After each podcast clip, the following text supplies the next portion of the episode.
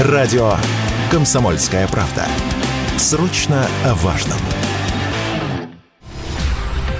Это прямой эфир радио «Комсомольская правда» в студии Михаил Антонов. Здравствуйте. На Крымский мост была совершена террористическая атака. Об этом сообщает Национальный антитеррористический комитет.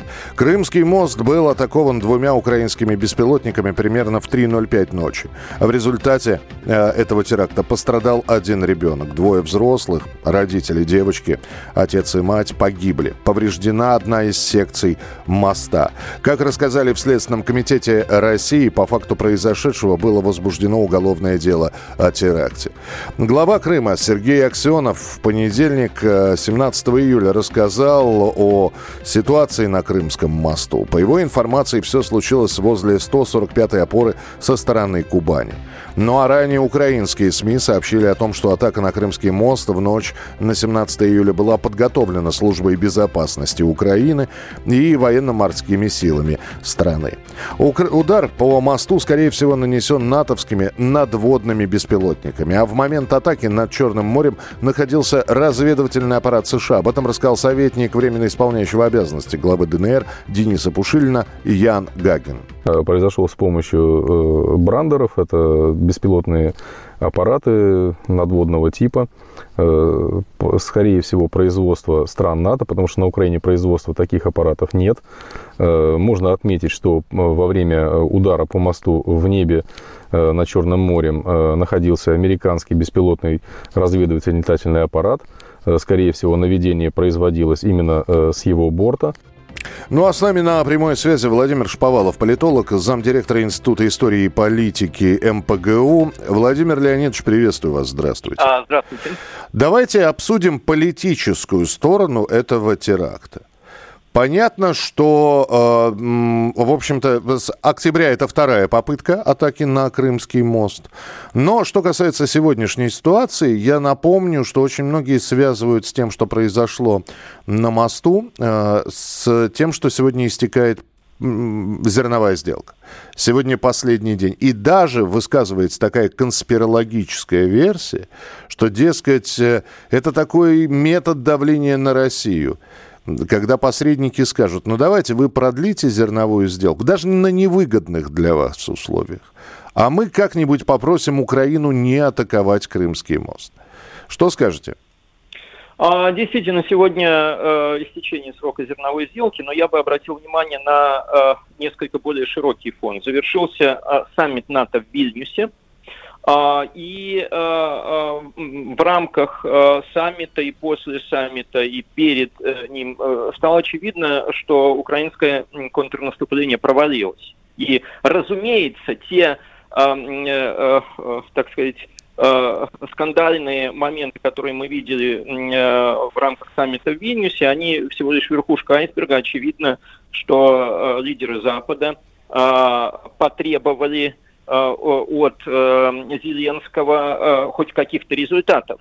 И что мы видим после неудачного контрнаступления, после, после завершения Вильнюсского саммита, мы видим резкую эскалацию террористической диверсионной деятельности со стороны Украины. Наносятся удары по Донецку, наносятся удары по Белгородской области. А вчера было несколько Э, попыток атак на Севастополь, угу. как надводных, так и подводных беспилотников. Обращаю внимание на то, что ныне сегодняшняя атака на Крымский мост, конечно, является продолжением вчерашних э, атак на Севастополь. И э, разумеется, что Крымский мост, который является символом связи Крыма с Россией, символом нерушимого единства российского государства, вызывает э, э, дикие негативные эмоции и на Украине, и э, на Западе, и он был и будет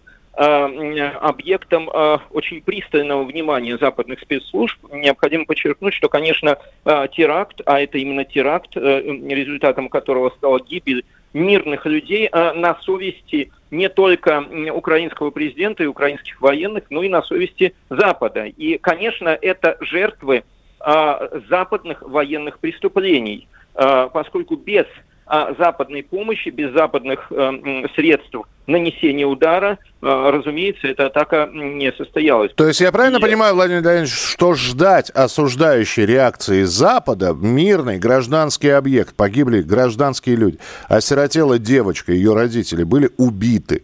А, ждать реакции осуждающей от Запада не придется нам? Конечно, этой реакции не будет. Скорее всего, реакция уже была, и э, кураторы, западные кураторы э, поздравили э, Зеленского и сказали ему одобряющие слова. Я абсолютно не исключаю это. Что касается э, реакции публичной, то э, она стандартная. Запад будет, э, во-первых, э, утверждать, что э, Россия сама взорвала, э, совершила этот э, теракт, как это делается всегда в таких ситуациях, отказываться от так сказать, очевидных фактов.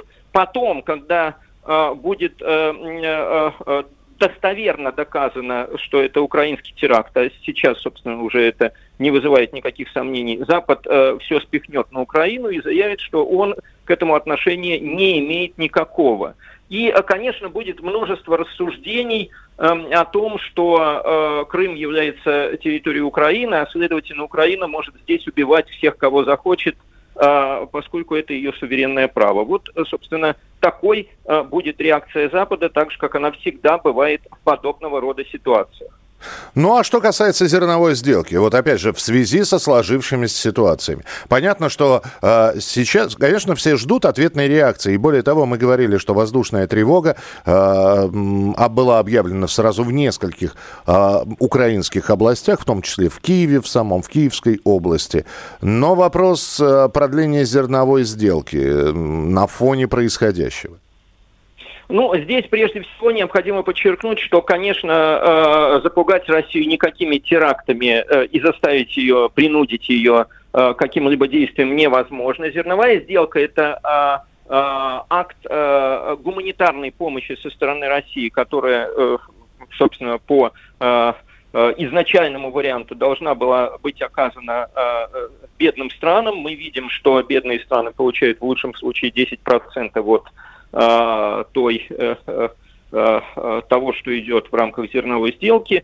А, и самое важное, те решения, которые состоялись, они ведь не реализованы, в том числе в той части, которая касается предоставления России соответствующих прав, которые, кстати, также направлены на обеспечение бедных стран необходимым продовольствием и соответствующими средствами. И вот в этой связи а, а, для России зерновая сделка в настоящий момент, а, конечно, не является, во-первых, демонстрирует э, э, стандартную позицию, двурушническую, лицемерную позицию Запада, который э, в каждом случае извлекает свою собственную прибыль, которая прикрывается красивыми словами о гуманитарной помощи, а, тем или иным странам, а на самом деле преследуя свои собственные интересы.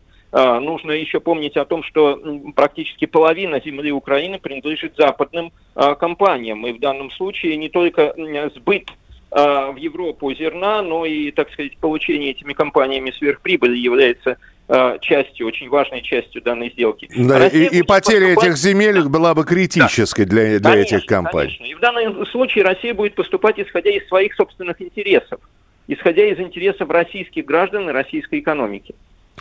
Спасибо большое. Будем наблюдать за развитием событий. Обязательно станем рассказывать, что происходит э, ну, вот, в районе пострадавших э, пролетов Крымского моста. Владимир Шповалов был с нами на прямой связи, политолог, замдиректора Института истории и политики МПГУ. Я напомню, это вторая атака на Крымский мост. В прошлом октябре украинские спецслужбы устроили взрыв на мосту, при котором обрушились два пролета, и тогда погибло четыре человека. Паромная же переправа со стороны Краснодарского края возобновила работу. Первые пассажиры уже отправляются в Керчь. Сейчас добраться по морю могут только те, кто ехал на рейсовых автобусах без личного транспорта. Ну а водители автомобилей ждут э, дальнейших указаний в очереди, как сообщается сейчас, ожидают не менее 100 машин. Мы продолжим через несколько минут. Оставайтесь с нами.